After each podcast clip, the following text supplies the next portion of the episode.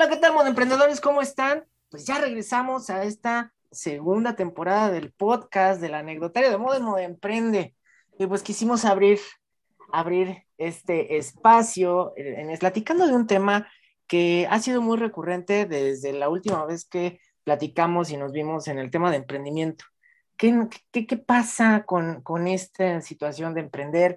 ¿Qué es lo que nos vamos a enfrentar? Bueno, nosotros no, ustedes a que se van a enfrentar. Y para eso, pues el día de hoy tenemos tres invitadazos de lujo. Déjenme rapidísimo, los voy presentando. Tenemos por un lado a Francia, nuestra queridísima Francia, que ella es la directora de Coco Paloma, una de las marcas orgullosamente incubada dentro de Fashion Forward, la incubadora de negocios de moda, que ya saben que es uno de los aliados incondicionales de Moda Emprende y por eso estamos hablando del tema el día de hoy. Bienvenida Francia, ¿cómo estás? Hola, muchas gracias, muchas gracias por la invitación. Muy contenta de poder compartir mi experiencia en Fashion Forward. Muchas gracias por acompañarnos. Yo sé que andas vuelta loca con 21 mil cosas. Ya te nos vas pronto a Vancouver y quién sabe a dónde más. Y que andas con 21 mil cosas. Ahorita platicaremos un poco sobre eso. Y también nos acompaña Angie Aranda. Ella es especialista en fashion retail, asesora en eh, todo el tema de retail por parte de la agencia ARSA Retail Consulting y pues una de nuestras mentoras especializadas en temas de negocios. Hablamos, cuéntanos un poquito, Angie, ¿cómo estás? Muy bien, Jacob, muchísimas gracias por la invitación muy contenta de participar aquí con ustedes y también de formar parte del equipo de, la incubación. Me encanta apoyar siempre a todos los proyectos y emprendimientos nuevos. Muchísimas gracias. Nos encanta tenerte con nosotros siempre. Ella es mentora especializada en el tema de costos, análisis de competencia eh, y pues especialidad en retail para que más o menos se den una idea de qué es lo que van a estar viendo en la incubación los muchachos que participan. Y por último, pero como dicen, último pero no menos importante, Israel Macías, nuestro director de admisiones y coordinador de mentores. Fashion Forward, ¿cómo estás Israel? Buenas tardes, noches, días, no sé, en el momento que estén oyendo esto. Muy bien, gracias. Aquí muy contento de iniciar nuevamente con este tema del podcast y compartir las experiencias principalmente de lo que ha sucedido con aquellas eh, marcas que se han incubado precisamente en Passion Forward y que les ha ido bien por un tema de disciplina también, que no nada más es el de tengo ganas y solito se hacen las cosas, ¿no? Es un tema de dedicación. Y pues vemos los resultados aquí con Francia y Coco Paloma, que realmente es un gusto verlos nuevamente, los vimos apenas en Intermoda, que les fue bastante bien, y realmente eso es bastante padre poder decir yo fui parte del desarrollo de esa marca o de la estructuración de. Pues bien, ya estamos aquí. Muchas gracias, Isra. Vamos empezando porque ya es momento de. Y quiero empezar eh, preguntándole a Francia. Francia, sencillito. ¿Emprender es fácil? Mm, no. Te tardaste en responder, lo pensaste mucho, pero fue muy tajante tu respuesta, eso me gusta. Emprender no es fácil. No, no es, es fácil y no es fácil. Híjole, suena paradójico, pero es que cuando emprendes es como la etapa del enamoramiento de manera personal. Eh, todo es idealizado. ¿De qué te enamoras? A ver pues, pues te enamoras de tu idea de negocio, de tu proyecto. Generalmente el emprendimiento tiene que ver con una cuestión de motivaciones. Entonces, cuando emprendes, estás motivado y generalmente cuando estás tan motivado y tan entusiasta, pues obviamente nada te parece difícil. Porque ni las noches de desvelo se sienten, ¿verdad? No, ni las noches de desvelo, nada es difícil porque crees firmemente en tu idea de negocio.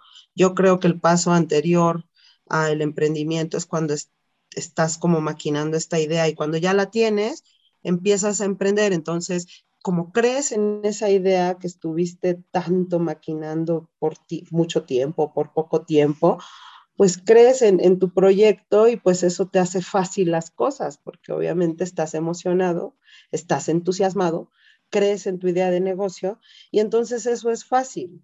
Difícil empiezas, eh, difícil se vuelve cuando empiezas a conocer más y cuando descubres que hace falta, como dijo Israel, que de, de mucha disciplina y de muchas variables que tienen que converger. Pero no es, no es difícil, sí es fácil cuando estás en la primera etapa del emprendimiento. Creo que en algún momento lo hemos comentado, el emprendimiento pasa por diferentes etapas hasta que te vuelves, hasta que te empiezas a consolidar como empresario. Y ahí es donde, digamos, como dice el dicho, la, la puerca torció el rabo, ¿no? Porque se oye fácil, pero no está tan sencillo. ¿Y rato qué opinas? No, precisamente lo que menciona Francia es muy real. Pues empezamos con una emoción, con el gusto, con todas las ganas, y de repente se empiezan a presentar ciertos obstáculos que yo les menciono el día a día, varios de ellos, que son parte del mismo proceso y tenemos que aprender a disfrutar este, hasta ese tipo de cuestiones. En mi caso, que mi fuerte es todo lo que es comercialización, ventas y atención a clientes, pues es la parte que a veces es mucho más compleja para los emprendedores o creativos, porque muchos dicen como tal, es que yo no quiero vender, pero realmente estamos vendiéndonos nosotros desde el principio como persona, de ahí generamos confianza y una vez que generas confianza puedes ofrecer un producto.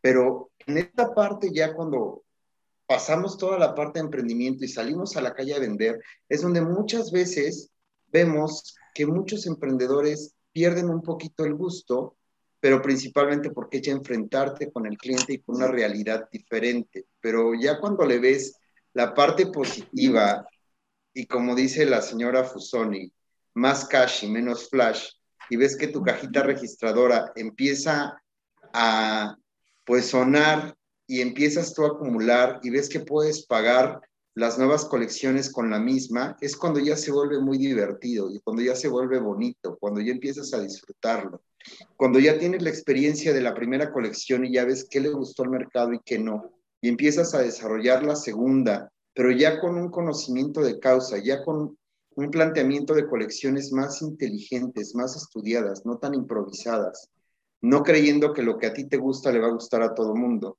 No meramente impulsivo, ¿no? Exactamente. Híjole, y es cuesta eso mucho trabajo para el creativo. Andy, ¿tú qué opinas? ¿Es difícil emprender? Mm, comparto ambos eh, comentarios, tanto de Francia como de Israel. Eh, yo sí creo que hay esa dualidad al principio, ¿no? Te enamores del proyecto y crees que con el simple hecho de desarrollar algo lindo y algo eh, coqueto, la vas a armar, ¿no? Y a veces, sobre todo si son diseñadores, se, se pierde esa parte de lo comercial, ¿no? Hacen cosas espectaculares, pero no tan comerciales y ahí es donde se hace un poco complejo, más no imposible, porque el retail y sobre todo de moda es un negocio muy rentable.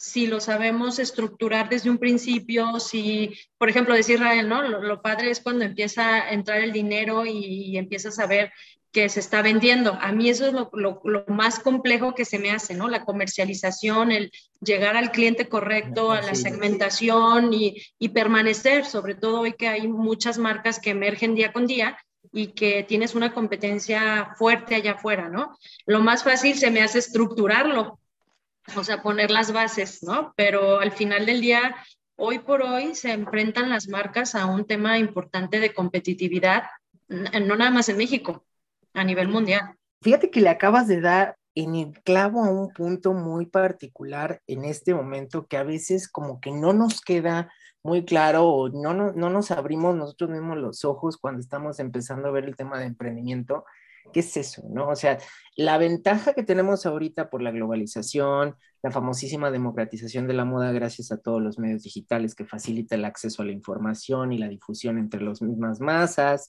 pues sí, es algo muy padre y que puede mejorar las oportunidades para las marcas, pero esa arma tiene un doble filo por el otro lado nos encontramos esta sobresaturación de oferta que estás mencionando, esta dificultad que comenta Israel para poder entender en qué momento vamos a aterrizarlo en un esquema comercial en el tema del cash y perfectamente eh, ejemplificado con lo que dice Francia, ¿no? Que necesitamos entender que ya no solamente es tener una buena idea, ya no solamente es tener una idea que hace falta o que no exista tal vez de acuerdo a nuestro criterio en el mercado, sino que ya se necesita una metodología más profesional para poder desarrollar estos emprendimientos, ¿no? Que es precisamente al punto a lo que vamos. ¿Qué pasó, Isra? Algo que quería comentar yo y que es importante también, dentro de lo que es el proceso de, de, de, este, de emprendimiento y lo que mencionábamos anteriormente de, que ya hay una saturación en el mercado, tenemos que buscar otras alternativas que puedan ser diferenciadoras en el mercado. O sea, si nos vamos a algo global, por ejemplo, Francia, ¿no? Con Coco Paloma. Dice, no, es que cuando planteas tú simplemente un concepto y no lo ves, a veces tiendes a demeritar un poco el trabajo. A mí, por ejemplo, me puede decir Francia en un principio, ah, no, es que yo manejo lo que son vestidos con ciertas cuestiones artesanales, con un diseño más mexicano, lo, generalmente dices, bueno, ok, es otra marca que maneja bordados y que maneja floreados, etcétera. Cuando en realidad no es de esa manera. O sea, simplemente ella conceptualiza su, su, su, proyecto y de una vez que conceptualiza es cuando ella hace algo diferente y también la forma de atención en el mercado, que es lo que caracteriza a ella, ¿no? Lo que son tiempos de entrega, lo que son precios que son muy competitivos completamente de acuerdo con ustedes. Digo, creo que es importante que entendamos, eh, pues, que si fuera fácil, cualquiera lo, haría, ¿no? O sea, creo que ese es como el punto clave en este tema del emprendimiento. Lo que decían los tres es, es, muy necesario de tener bien claro y, espero que los que nos estén escuchando, porque ya, ya, déjenme decirles que ya nos estaban pidiendo nueva temporada del podcast, ¿eh? No es meramente porque a mí se me antojó, ya nos estaban diciendo que cuándo. Entonces, digo, para precisamente poderles aportar algo en, este podcast a, los muchachos en el tema de emprendimiento, en este anecdotario, ¿qué les parece si vamos, eh, eh, pues ahora sí que vamos sacando los trapitos al sol? ¿Cuál sería es uno de esos errores más comunes al momento de de empezar el emprendimiento, Francia? Pues pienso que lo que más sucede es que subestimas eh, procesos administrativos y herramientas administrativas. Creo que a veces, eh, y, depende, ¿no? Incluso si vienes de trabajar en una gran empresa o en empresas multinacionales, creo que muchas veces los errores que, con los que yo me he encontrado y, también entre, entre colegas, creo que sucede es que subestimas hasta un arqueo de caja, subestimas eh, cuestiones organizacionales, de recursos humanos, em, subestimas contabilidad básica, em, y ya ni siquiera, hablando específicamente de negocios de moda, porque estás muy centrado en el producto, o sea, como que el marketing se vuelve tu estrategia de producto. Y entonces como que la estrategia de distribución está como por allá, apartada, ¿no? Porque además cuando empiezas como a vender, y, algo de lo que mencionaron Israel y Angie, y que creo que es importante, es que eh, los proyectos de moda y cualquier otro proyecto, y dice Israel, yo soy especialista en la parte comercial, y es que creo que a veces no se entiende que cuando vas a emprender, vas a comercializar, entonces tienes que empezar por ahí, porque una empresa, un, emprendimiento va hacia una empresa, y las empresas existen para vender. y, si no tienes claro eso, que vas a existir para vender, pues entonces no tienes claro nada, porque no vas a vender. no, vas a dónde hacerse a veces, ¿no? Está muy, está muy cañón esto. Exacto. O sea, Totalmente de acuerdo contigo, Francia. Sí, entonces dices, bueno, pues quieres innovar, es parte, o sea, el perfil del emprendedor es que quiere ser innovador. Entonces, como quieres innovar, necesitas encontrar equilibrio entre vender e, e, innovar. Y creo que ese también es un error, que a veces no buscas ese equilibrio, o sea, que te casas con tu idea y hay que ser, hay que tener como mucha humildad para saber que es esto, me gusta, pero sí voy, el, el 70% de lo que haga cuando empiece es para que venda. Entonces, eh, pero creo que subestimamos eso y ya que empezaste a vender, subestimas tu arqueo de caja, porque al siguiente día ya no tienes como claro que vendiste, dónde el dinero, qué le hiciste, o sea, y, subestimas la contabilidad básica muchas veces, aunque sepas hacerlo. O sea, porque, por ejemplo, yo no soy diseñadora de moda. Yo el proyecto lo, lo inicié con mi mamá y yo soy especialista en negocio y te emocionas también tanto vendiendo que dices, ay, sí, sí, sí, y después, ¿qué pasó? ¿Qué hice? Y no tienes un contador, o sea, cuando emprendes no tienes un contador, porque aparte crees que es tan básico que lo puedes hacer tú solo. Entonces, creo que los, de los errores más comunes con los que me he topado es como subestimar procesos administrativos y cosas tan básicas de la administración en general. Y por otra parte, pues no guardar el equilibrio de empresa y diseño. Eh, necesitamos saber que cualquier tipo de empresa eh, existe para vender y en moda yo aprendí que es verdad, el 20% de lo que vayas a hacer es diseño, lo demás es empresa. El 20% se me hace que ya te fuiste a mucho. Normalmente muchos especialistas me le ponen 10. 10. Pero sí. de hecho, te, a eso iba. Muchos especialistas le ponen 10. Pero en, yo considero que para, para ser competitivos como moda mexicana, tenemos que ponerle el 20. Porque si le ponemos el 10, pues Inditex nos come. O sea, si solo hacemos 10% de diseño, Inditex nos come, no vamos a vender. Por eso yo creo que el 20% va sobre diseño para que sí puedas como innovar y lo demás se vaya sobre ventas. Yo quiero mencionar algo que también se tiende a obviar mucho cuando estás emprendiendo. Cuando emprendes, todo es color de rosa porque tienes una idea muy bonita, este, dices, voy a empezarlo a hacer y normalmente nos guiamos por videos de TikTok donde nos ponen las emprendedoras y los emprendedores que están haciendo su cajita muy emocionados porque lo van a mandar a X lugar, bla, bla, bla. Pero atrás de eso hay que entender algo cuando vamos a emprender, que es precisamente el, el tema de lo que mencionaba Francia, que es el tema del diseño. El diseño como tal es algo importante para la empresa, pero más allá de, es definir un ADN de la marca, hacia dónde vas, cuál va a ser tu mercado objetivo y de ahí empiezas a, analizar realmente qué busca ese mercado, si realmente es lo que tú quieres. A mí me toca mucho con muchos emprendedores cuando estamos empezando con ellos, que me dicen, es que yo quiero vender en la boutique X lugar, ¿no? Es la más reconocida de la región, donde la gente va mucho a comprar ahí la ropa, pero resulta que lo que ellos quieren hacer es ropa urbana y la boutique donde ellos dicen que quieren estar son vestidos de fiesta.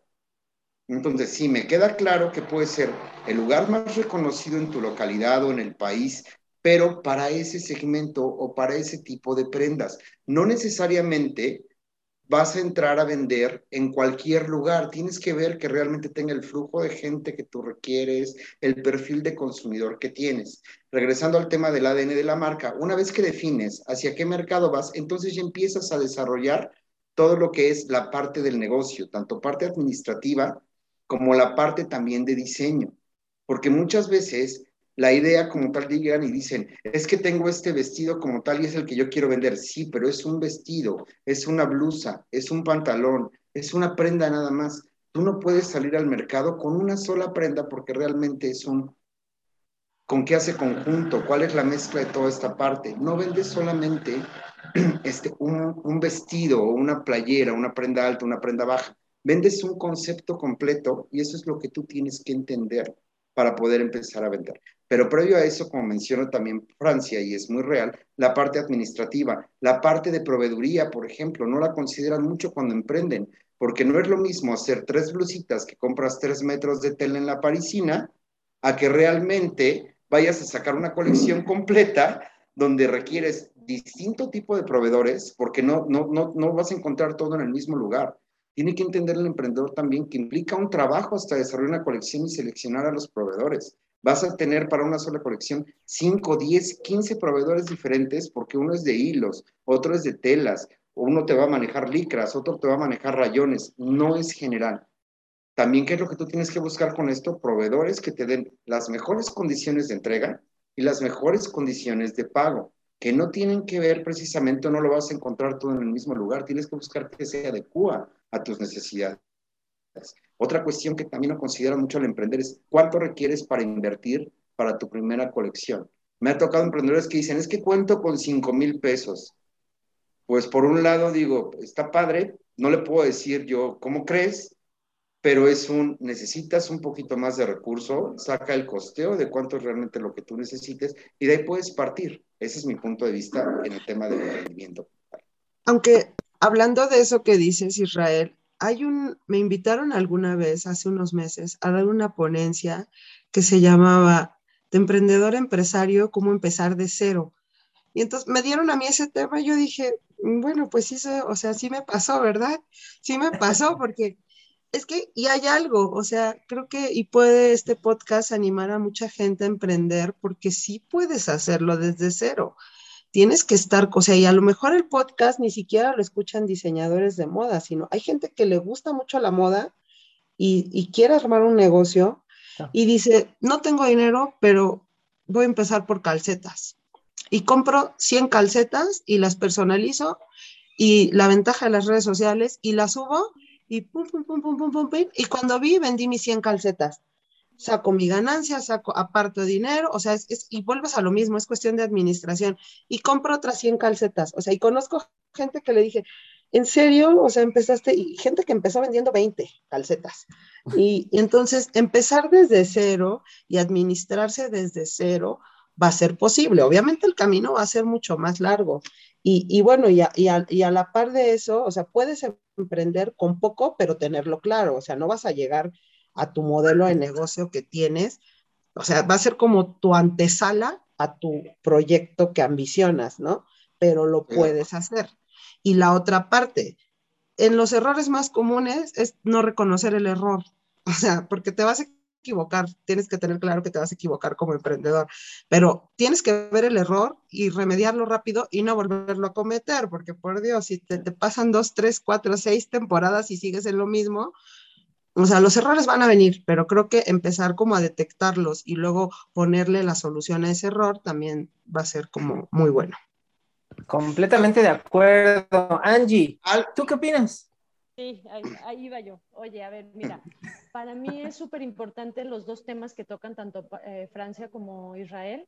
Retomando un poco lo que dice Francia, esa estructura como administrativa es a través de hacer una planeación o una... ¿A ¿Cuándo vas a llegar a tu punto de equilibrio, no? Quizá no tienes todo el dinero para emprender, pero sí cómo tienes que utilizar cada uno de los recursos que tienes empezando de cuánto dinero tengo para emprender este negocio. De ahí se parte cualquier negocio, ¿no? tengo tanto dinero, ok, ¿cuándo voy a llegar al, retorno de esta inversión? ¿Qué necesito? Porque la mayoría de las ocasiones es, me lanzo a hacer el producto, pero no tomamos en cuenta que tenemos que hacer marketing, que tenemos que hacer un empaque, que tenemos que hacer envíos, pagar luz, agua, mantenimiento, no sé, lo que se tenga que hacer.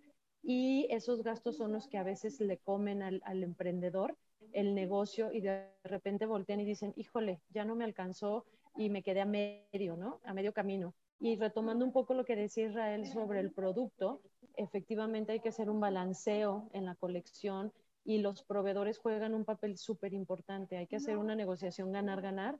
Yo sé que al principio los emprendedores se, se, se enfrentan con la situación de que los costos quizás son muy altos y su producto sale de, de lo que la competencia tiene pero quizá ahí el margen te, lo podemos jugar, ¿no? Podemos decir, ok, necesitamos de primera instancia que tu negocio sea rentable, que quede dinero para los gastos fijos y para reinvertir en una nueva colección, ¿no? Lo que decía Francia, de, híjole, ya me entró dinero a la caja y ahora qué hago con ese dinero y de repente, pum, ya no hay dinero, ¿no? Porque gastaste en otras cosas y no dejaste el flujo de efectivo para seguir haciendo tus colecciones y seguir haciendo eso, esas novedades, ¿no? Porque en la moda no te puedes estacionar seis meses en la Tiene que fluir, tiene que fluir. Porque, exacto, ¿no? Entonces muchos emprendedores me dicen, es que Angie, tengo mucho stock, sí, pero tienes que lanzar una nueva colección.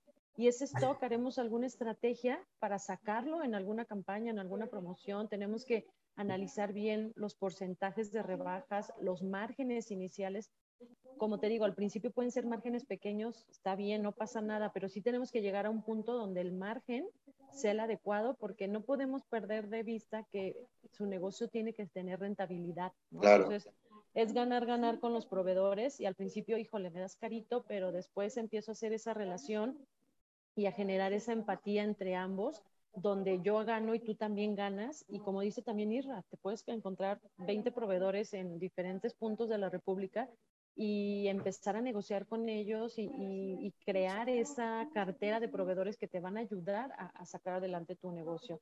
Y la competencia para mí es crucial.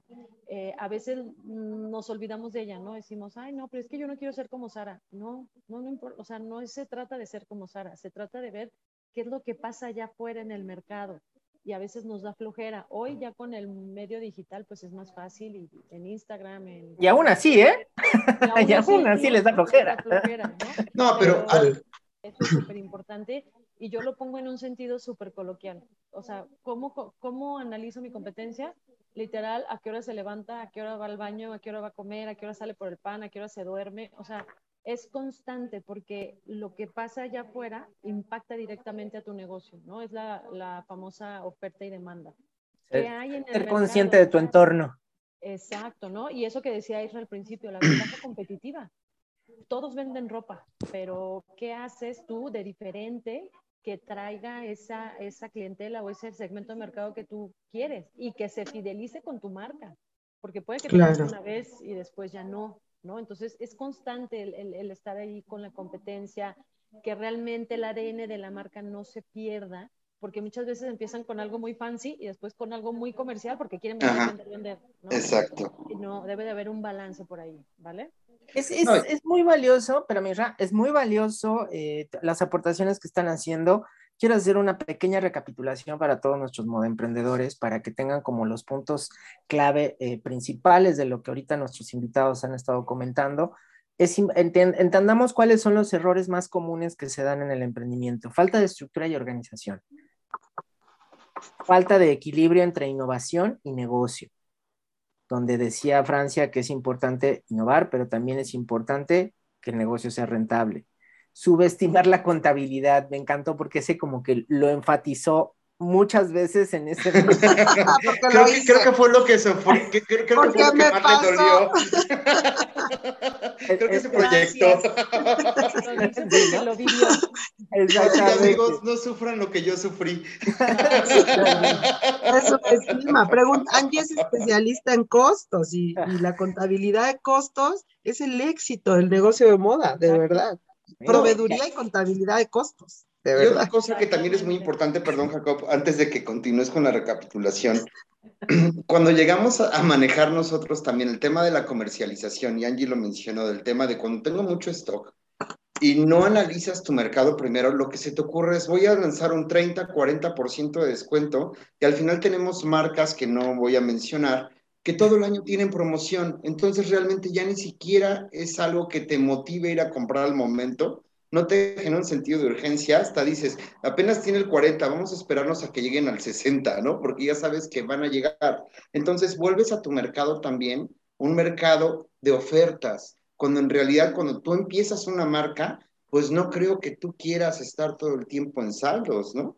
O sea, generas una marca para vender de línea. Qué interesante que, que, el mentor especializado en técnicas de ventas, comercialización y negociación enfatice que no todo se trata acerca de descuentos, que precisamente íbamos al siguiente punto, que habla acerca del tema del diseño, tener un ADN claro y saber exactamente cuál es tu mercado objetivo. Este es otro de los puntos que falla muchísimo. y es normal, ¿no? Porque cuántas veces nos hemos topado con el clásico, eh, con, el clásico que ya hasta parece chiste. Yo diseño para la mujer moderna contemporánea, ¿no? Dice todo y a la vez no dice nada. Luego tenemos también otro punto importante, proveeduría deficiente. No encontramos la proveeduría correcta que necesitamos en el momento correcto. Un punto de equilibrio definido. Ojo, si, no, si, si queremos emprender y no sabemos qué es el punto de equilibrio, por ahí hay que empezar. Ese es uno de los puntos principales que hay que entender claramente para saber si vamos a poder realmente tener un negocio eficiente. Así es que en este momento empiecen a buscar, no en Instagram, no en TikTok, en Google, por favor, busque, punto de equilibrio. Sí, eso es importante entender. Y tenemos otro punto, el balanceo de colección. Ese me llamó mucho la atención porque normalmente no le ponemos atención, vaya, vaya, vaya la redundancia, ¿no? El balanceo de colección comercial, que realmente, comercialmente hablando, sea eficiente para la venta. Y me encantó el último, no fluir con el negocio.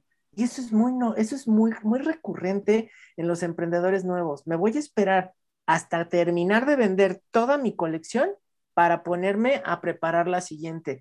Híjole, perdón, pero seguramente por, con, esa, con esa estrategia ya se te pasaron como tres colecciones para poder comercializar. Y en moda. Y, es real, y en moda. Es, es, completamente real, porque... Pasa y mucho. en, el emprendedor es muy lógico, ¿no? Pues ya que termine de vender todo, ahora sigo con la otra, pero los tiempos nos comen, o sea, el tiempo sigue corriendo y no es en lo absoluto, eh, digamos que, eh, eh, ay, se me fue la palabra, no, no es en lo absoluto benévolo con, con, con, el emprendedor, ¿no? Al contrario, van, vamos siempre a contracorriente. Yo ahí solamente agregaría un error muy común, que es subestimar esta industria, pensar que funciona como un diablo viste a la moda. No, y, y menos si estamos hablando de vender en México. México tiene su propia estructura, México tiene su propia manera de hacer las cosas, México tiene su propia manera de comprar no todos son alfombras rojas, no todos son pasarelas. Vamos avanzando en este tema porque... Perdón, perdón, pues... Tú acabas de mencionar algo muy importante con el tema de las pasarelas y no tenemos que perder de vista eso. Cuando la gente estudia moda o quiere entrar en el negocio de la moda, piensan que todo es eso. Si es importante y como tú dijiste, herramienta para poder vender. Es una herramienta, no es el fin es el medio para poder llegar al fin. Y eso es algo que me he enfrentado mucho, como todo, como ustedes saben, yo vengo de un, de un gremio de construcción que es completamente diferente al tema de moda. Entonces, al momento que nosotros vemos este tipo de situaciones, por ejemplo, algo que me mencionan mucho es que el color del año es el lavanda, el pasado, y el anterior era el coral. Y dicen, es que así tiene que ser. No, recuerden que en México somos gorditos, cafecitos y bonitos. Entonces, por lo mismo, no lo que está en tendencia a nivel mundial quiere decir que lo puedes aplicar en tus colecciones nacionales. Ay, porque no, si Nueva York es la onda, si no pues funciona como en Nueva York, no va a funcionar en ningún lado. Me queda claro, pero imagínate cómo me vería yo con un color coral que estuvo de tendencia hace dos años o tres. Bien mono, pero acuérdate que ya estamos en otra Yo creo que sí te queda. de hecho, yo, creo, que sí te queda. De hecho, yo creo que por tu color de piel. Sí, claro, pero tiene que ver con el estilo.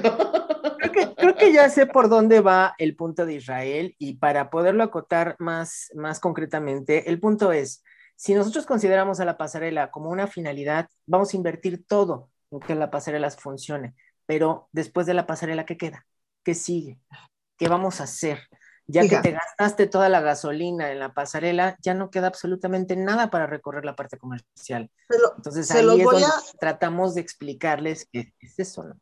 Se los puedo plantear en un ejemplo personal, porque yo estudié negocios internacionales y yo empecé el proyecto de moda, mi mamá tenía, comercializaba inicialmente, ¿no? Y cuando empecé a hacer desde el quinto semestre, todos los proyectos en la carrera de negocios los hacía de Coco Paloma, que vendíamos ropa de manta, artesanía, ropa hindú, no diseñábamos. Y yo cuando, o sea, nunca, yo no conocía de diseño, de moda, ¿no? O sea, yo conocía el aspecto de empresa y era una empresa de moda. Entonces, cuando me toca hacer mi plan de negocios y, en, en, cada materia tenías que hacer tu proyecto, yo hice una pasarela no lo visualicé como se ven, o sea, como veo ahora las grandes pasarelas. Lo hice dentro de mi estrategia de promoción de ventas y de publicidad, ¿no? Cuando conoces como todo el marketing.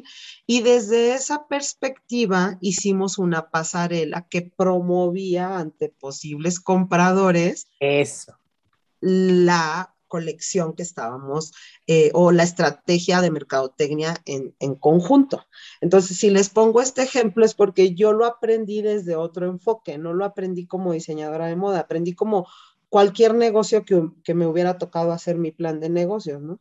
Entonces, y, y, y tal vez por eso fue tan claro para mí y no es tan claro para los diseñadores de moda, ¿no? Porque se ve desde otro enfoque.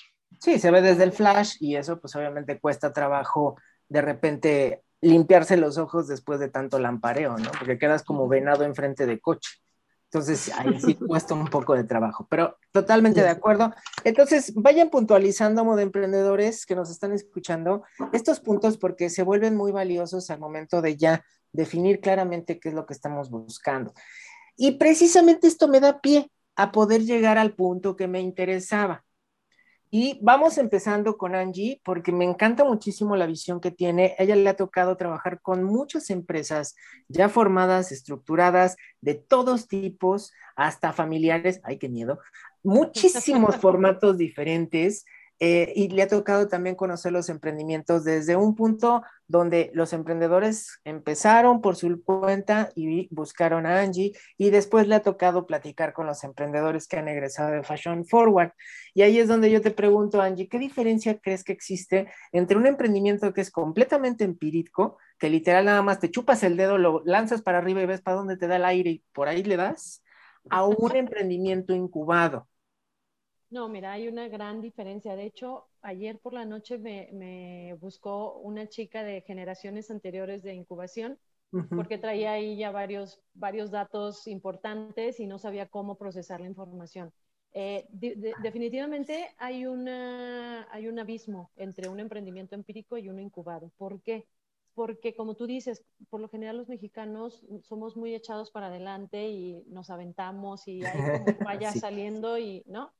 Y, finalmente salen, eh, estar de mentora, ya, van con una estructura, ya van con una planeación, ya les siembras, aunque sea un pequeño granito de mostaza, para que piensen de una manera diferente. Entonces, ya, ya su pensamiento ya no es idealizado, ya no es como de, ah, yo quiero ser la supermarca de moda. Muchos de los emprendimientos empiezan cuando en la incubación con una idea y terminan en otra. ¿No? Porque poco a poco va evolucionando ese negocio. Va madurando. exacto, o, cambia el nombre porque no tiene mucho sentido, y, o, ven que no está muy comercial o que está muy competido. Entonces, eso los hace muchísimo más estructurados y al final del día van a ser muchísimo más rentables sus negocios, ¿no? más rápido aparte, ¿no? Más rápido. No se tienen que desesperar porque por lo general un negocio para que llegue a su punto de equilibrio es un año o año y medio, ¿no? Para que empiece a generar por sí solo eh, una ganancia. El primer año es, entra dinero y lo invierto, lo invierto, lo invierto, lo invierto, lo invierto. Y eso es lo que hace la incubación. Eso es lo que hace porque te ayuda a entender hacia un 360 el negocio de la moda. No nada más eso que hablaba, ¿no? De la pasarela y los flashes y que es pura, puro de eso, ¿no? Pura pasarela y, fotos y el influencer y, no, o sea, detrás del negocio hay números, hay análisis y quien no se pone a analizar y a, planear, definitivamente va a morir en el intento y tú lo dices mucho, ¿no? Muchos de los emprendimientos mueren en el intento por eso, porque no están estructurados, porque muchos los diseñadores, en este caso Francia estudió otra cosa, pero los diseñadores les da pavor los números, les da pavor ver un número, un Excel y dices, híjole, no, esa es la base de tu negocio, no te dé miedo. Y en la incubación, por lo menos en las sesiones que yo doy, obviamente hay muchos más que, que ayudan como a ese 360, yo les ayudo como a perder un poco el miedo con los números y con, con las proyecciones para que entiendan su negocio de una manera diferente. Entonces, es la mejor inversión que pueden hacer definitivamente son expertos en la materia en diferentes temas que los ayudan a complementarse y aparte el seguimiento que ustedes dan es increíble, ¿no? El, eh, incubado siempre va muy acompañado, muy eh, de la mano, ¿no? Entonces eso está increíble. Fíjate que, que creo que mejor no lo pudiste haber dicho. Yo ahí aparte de pavor, yo le agregaría el factor pereza mental en algunos casos. porque digo, hay, que ser hay que ser honestos, ¿no? Muchos, yo tengo de dar clases en universidades de moda, pues ya más de 10 años. Uy, ya mejor ya no digo cuántos. Este, y es, como si no se me notara, pero bueno, el punto aquí es que yo me, me, me, topo muchísimo con el tema de estudiar diseño de modas porque no quiero saber de números. Y yo, ay, qué pena, pues ¿quién te di, quién, quién fue tu, tu, tu, gran enemigo que te dijo eso y que no ibas a ver números en la vida? Ya está para graduar una prenda. Exacto. Exactamente, ¿no? O sea, hay muchos factores. Nadie que quiera tener su propio negocio se va a salvar de los números. Y aparte, como lo decía Francia al principio y lo decía Israel, los números son bien bonitos cuando ves que está creciendo esto, cuando ves que está entrando, cuando ves que ya no hay prendas en ese rack porque ya todas se fueron a los clientes y entonces sacas el cálculo de cuánto fue lo que vendiste. Esos son los, los, los números bonitos que nosotros nos tenemos que enfocar. ¿no? también que otra cosa es muy bonita, Jacob? Y es lo que les comento a todos. Algo que realmente uno como emprendedor, digo, porque también somos parte nosotros de los emprendedores en el tema de moda o ropa, cuando de repente ves que alguien, como les digo, que no es de tu familia, que no es de tus amigos, que no es conocido tuyo y anda por la calle con tus prendas.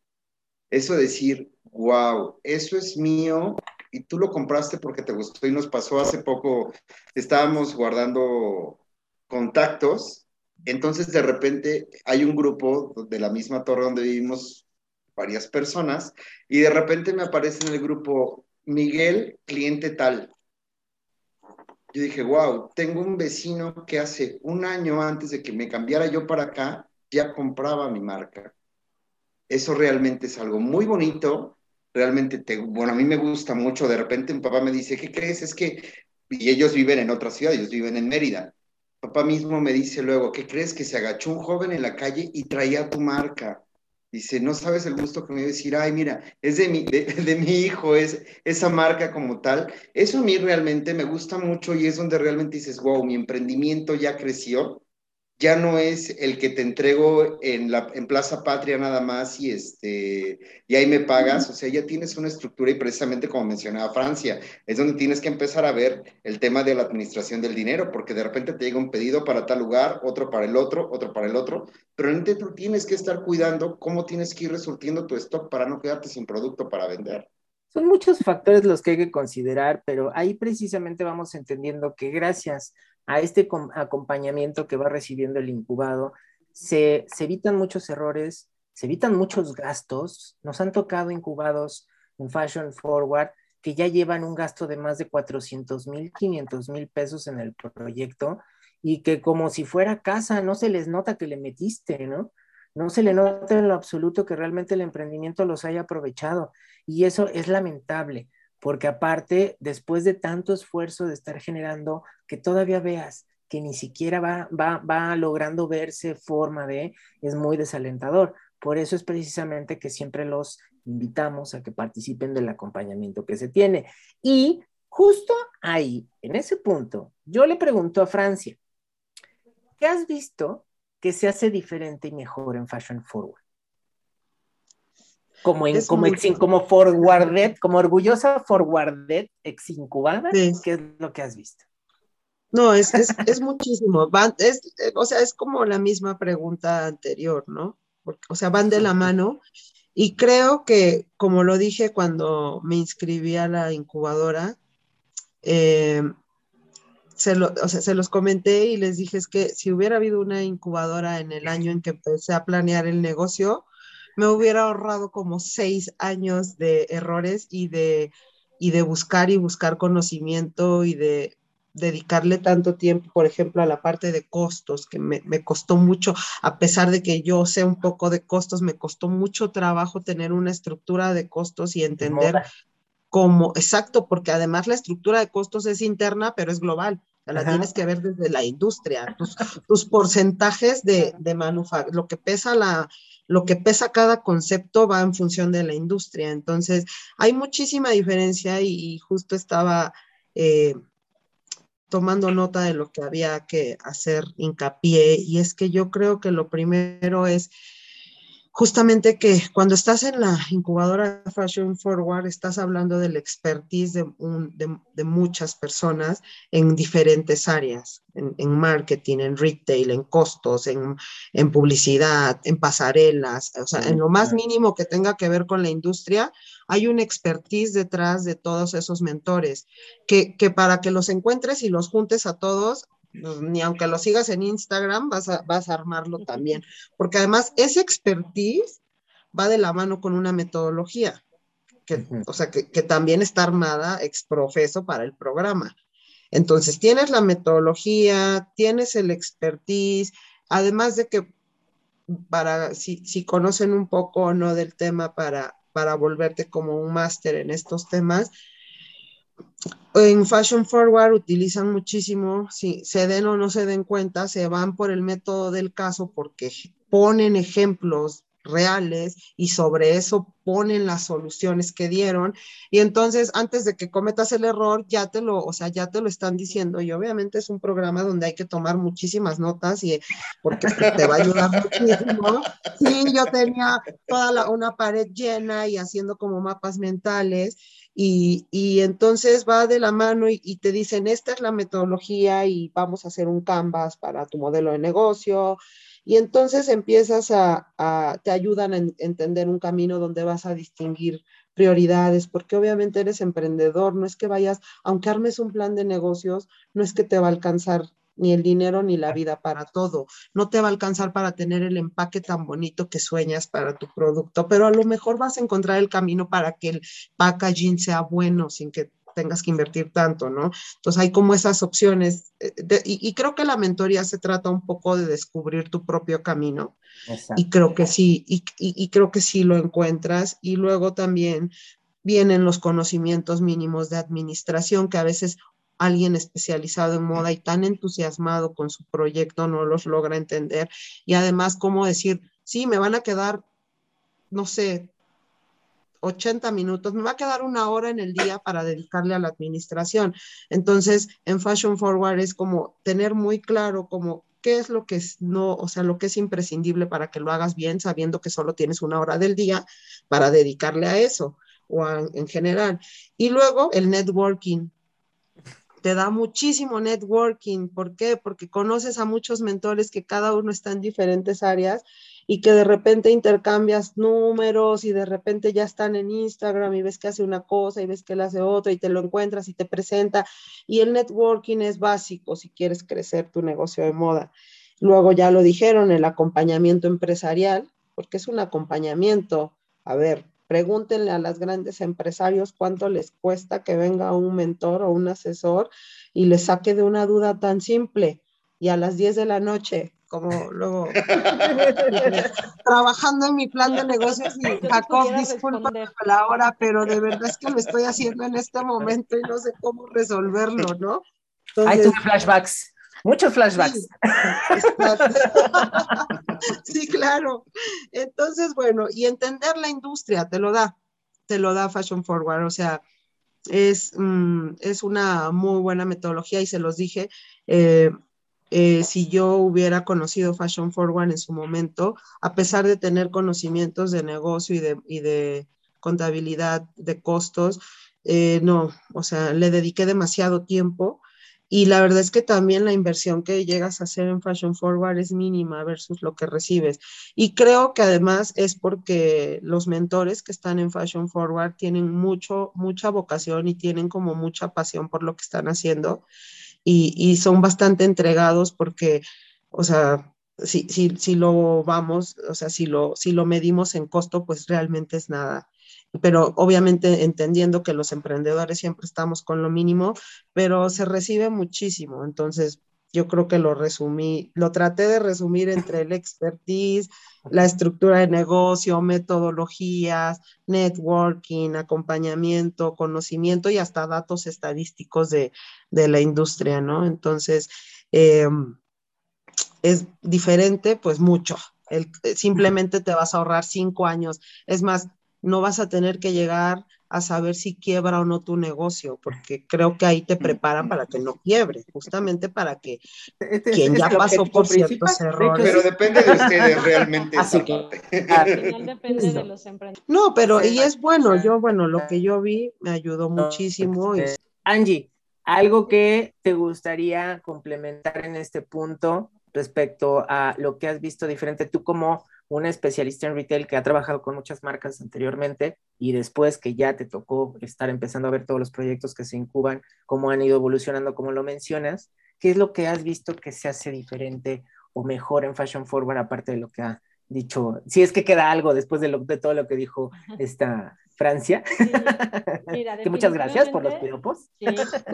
No, no, no, la verdad es que tiene toda la razón. Yo comparto cada uno de los, de los puntos que ella sintetizó de una manera muy concreta y muy real. Creo que, como tú lo has dicho, ¿no? Yo me, yo me enfrento todos los días a retos diferentes, nuevos, con emprendedores de cualquier índole, hasta empresas eh, mexicanas que, que tienen eh, serios problemas y que, ¿no? E, es un reto. A mí me encanta y me apasiona todo esto del retail y como dice Francia, al final del día somos una serie de expertos. La verdad es que la selección de los, de los mentores es muy buena porque, como, o sea, cada uno es experto en cierta área y los van complementando a los chicos en sus proyectos, ¿no? Entonces, yo algo que también veo muy valioso es que salen, salen completamente diferentes. A mí me toca dar cuatro sesiones, tres seguidas, y, ay, esta es la última, se los prometo, y después voy a dar otra más adelante. Este, pero yo los, o sea, como los voy viendo, van evolucionando. Ya cuando me los encuentro cinco o seis sesiones después, yo ya veo cierta madurez en ellos. Cuando me, eh, porque yo todavía te digo, sigo chateando con algunos y me, me enseñan sus proyectos y, y yo ya veo otra perspectiva del negocio y eso se me hace súper valioso porque les hace pensar de manera diferente, les hace estructurar el negocio. Hay muchos que me dicen, Angie, todo lo tiré a la basura y, resurgí, ¿no? Desde cero. Y esa flexibilidad que da eh, este, este, esta incubación o esta metodología, como lo llama Francia, está padrísimo porque no se frustran ni mueren en el intento, sino evolucionan y tienen esa flexibilidad que debe de tener el mundo del retail.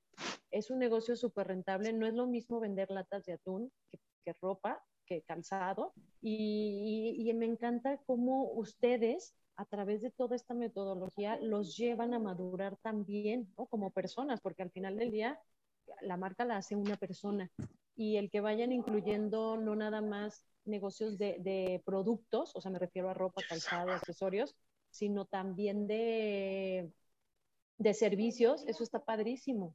O sea, me encanta porque ahorita hay una chica que, que tiene un, un, negocio de visual y encaja perfecto en, en, todo, en todo este negocio que muchas veces pierden o no saben los, los emprendedores que necesitan un visual cuando, deben de, cuando tienen una tienda física y, eso ayuda. Y el networking es padrísimo porque de ahí salen relaciones de, o sea, yo, yo me dedico al visual, ah, ayúdame. Oye, yo me dedico a, ser proveedor de calzado, ah, pues ayúdame. Y entonces se va creando una red padrísima y, y de verdad eh, a mí me encanta participar en, en, esta incubadora y, y, ver cómo proyectos como los de Francia van creciendo y dices, híjole, yo ahí, como decía Israel también, ¿no? O sea, yo ahí puse un granito de, de arena y está increíble, ¿no? O sea, eso para mí es lo, lo más valioso. Me encanta, me encanta enseñar, me encanta ver que algo de lo que yo les enseñé lo aplican en su día a día y que sus negocios son rentables, ¿no? Entonces, yo creo que eso es lo diferente. Hay otras incubadoras de moda,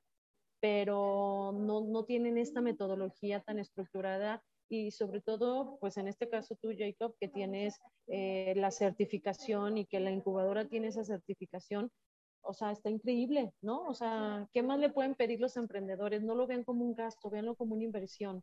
O sea, y al final la inversión no es tan alta como el fracasar en un negocio, ¿no? Y perder quizá los ahorros de tu vida, que, híjole, le, le ahorré todo estos cinco años y ya perdí la lana, ¿no? Y si lo ponemos eh, en un costo-beneficio, a veces no, no, no queremos invertir ese dinero, pero eso te va a rendir frutos y vas a tener una proyección increíble.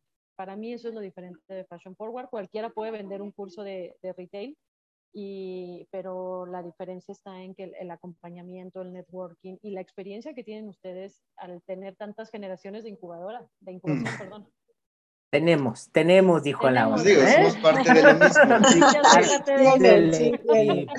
y yo quiero comentar algo que a mí al principio, cuando tuve la oportunidad de conocer a Jacob y, y empezar con todo este tema de moda, de verdad yo digo, a ver, tengo 25 años dedicándome a todo lo que es ventas. A mí lo que me pongas, y a la fecha lo digo, lo que me pongas te lo vendo y no tengo ningún problema. Y que me prohibieran dar una sola clase o una plática durante dos años hasta que no entendiera que eso sería con moda, y realmente cuando empecé a ver dije, creo que ya, ya, ya sé por qué el tema de que no podía, pero porque es completamente diferente el vender el moda, vender otro tipo de cuestiones. Y algo que a mí me gustó de verdad y respeto mucho, y por eso, aunque luego nos dicen que si vamos a otro lado, no lo haces ¿por qué? Porque todos los que estamos dando mentorías en Fashion Forward una de dos, o tenemos marcas de ropa o de calzado o de joyería, lo que tiene que estar relacionado con moda, o bien trabajan en empresas que están relacionadas completamente a moda. Entonces, la actualización que tenemos todos en este sector es al momento, o sea, sabemos perfectamente qué está pasando con el mercado, qué es lo que está sucediendo, hacia dónde va, cómo va cambiando los hábitos de consumo. Tenemos relaciones con varias personas que también están muy al tema de tendencias, en el tema de cómo se comercializa. Las vinculaciones que tenemos, por ejemplo, con Intermoda también es algo que ayudan mucho, porque es una oportunidad para los emprendedores donde se evitan muchas de las partes de la burocracia para poder entrar y manejarlo ahí. Y aparte de eso, la asesoría también va de la mano. ¿Cómo tienes que aprovechar una intermoda, por ejemplo?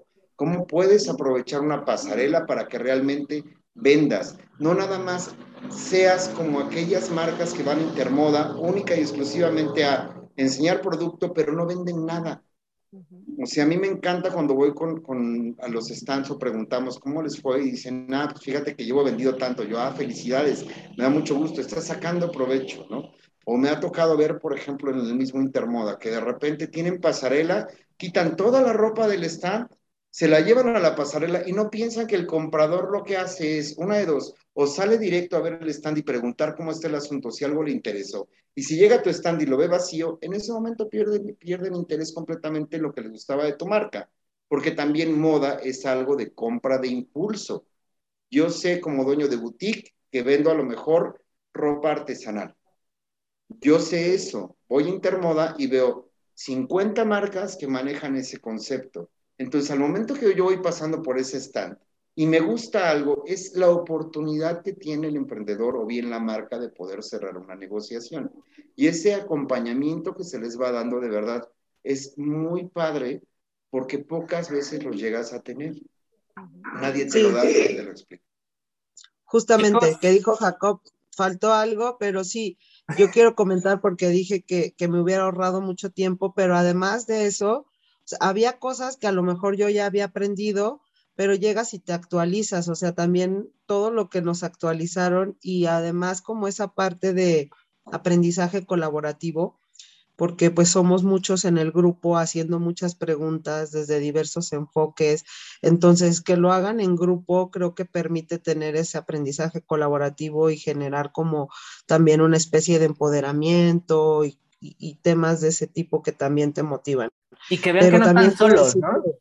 Exactamente, y el nivel de actualización justamente porque, o sea, a lo mejor a veces uno cree que ya entendió el sector, mm. pero en realidad yo le decía a Jacob, es que debe de haber siempre como muchas etapas de incubación y de, de crecimiento, porque pues no terminas de conocerlo ya. Y hoy en día, lo que hoy era una tendencia en retail, en dos años es otra, y con la pandemia fue otra, y entonces en la incubadora pues te permite también estarte actualizando y actualizando y además ver, te digo, yo tenía muy trabajado lo de costos, pero de, repente ah, hubo un concepto, no recuerdo exactamente, yo llevé mi hoja de costos el día de la clase, la tenía en mi computadora así, y, ya no, no me acuerdo qué comentario hizo y dije, ah, claro, pues aquí me hacía falta esto, ingrésale la celda, aprovechando que ya lo dijeron. Yo una vez Entonces, Sí, exactamente. Sí, es como, claro, pues es colaborativo y aprendes más y creces mucho.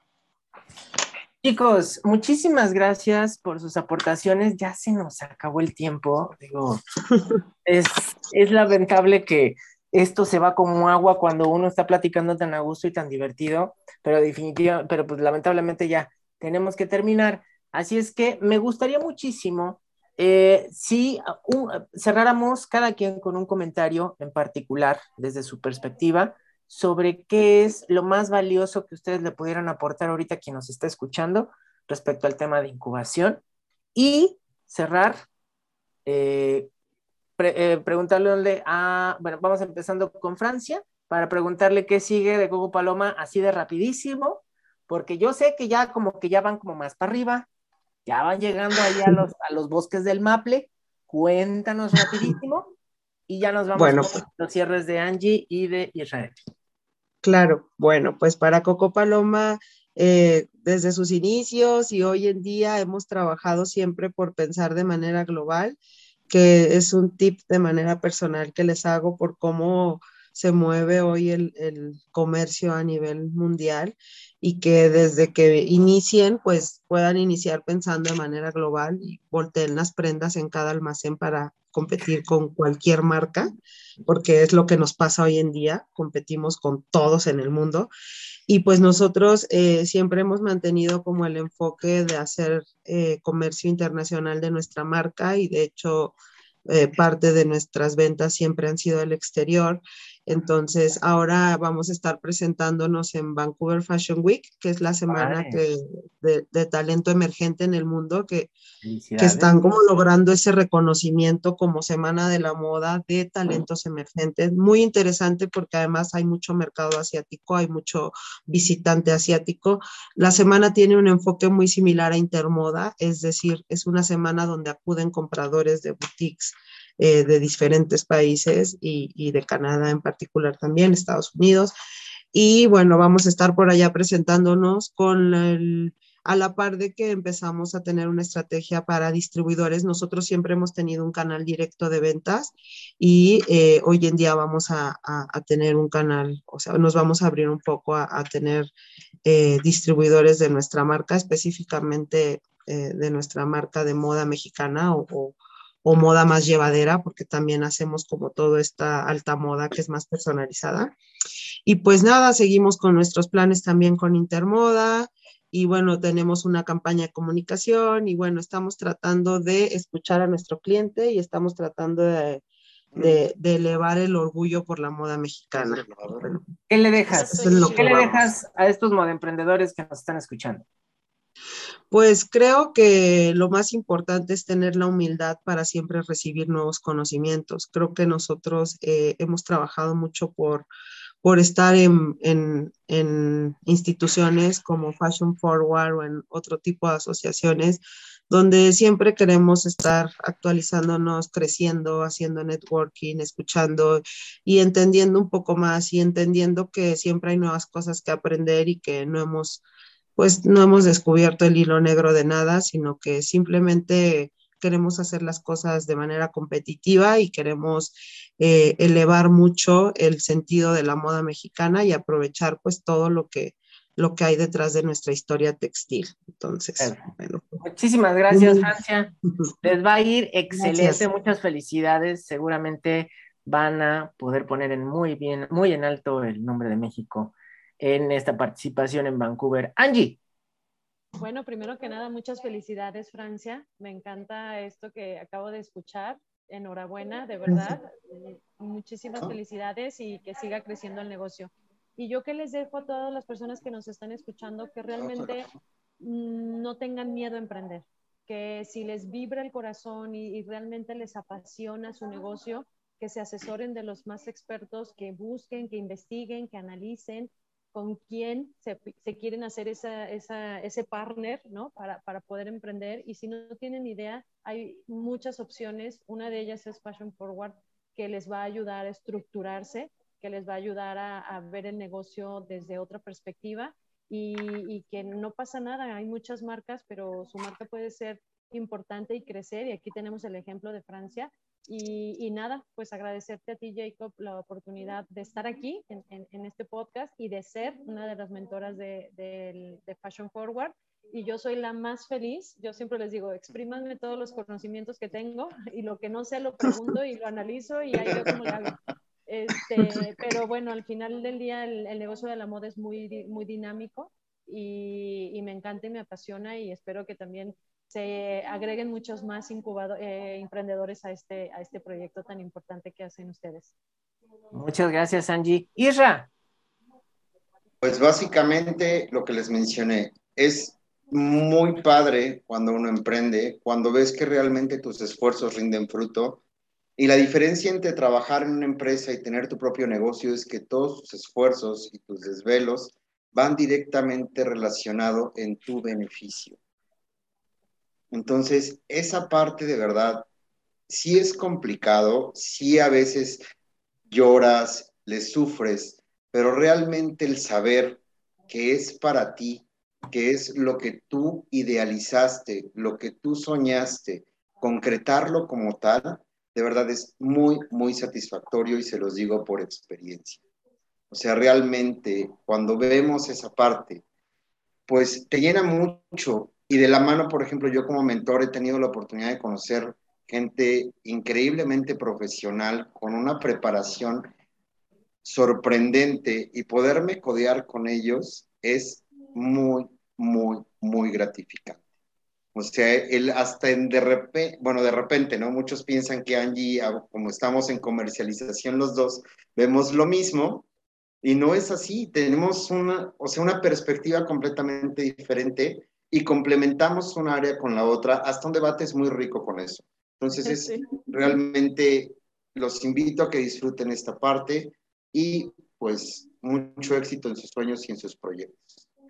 Muchísimas gracias. Pues yo les dejo rapidísimo que eh, revisen, visiten arroba Fashion Forward MX en Instagram para que conozcan un poquito más acerca de las marcas que han participado en la incubación en Fashion Forward, los programas que tenemos eh, de vinculación, de apoyo, de desarrollo. También contamos con algunos eh, beneficios que es como los directorios de proveeduría, las capacitaciones continuas sin costo para los egresados, muchas, muchas dinámicas que estamos tratando de implementar. Este año no se va a quedar atrás, tenemos, como siempre, me encanta hacer algo nuevo cada año para los forwardets, ya estamos preparando nuestro calendario anual de todas las actividades. Así es que, pues súmense, iniciamos eh, en marzo y en octubre iniciamos grupos. Así es que los invitamos a que participen. Y bueno, nuevamente a nuestros invitados, muchísimas, muchísimas gracias por acompañarnos, por su tiempo.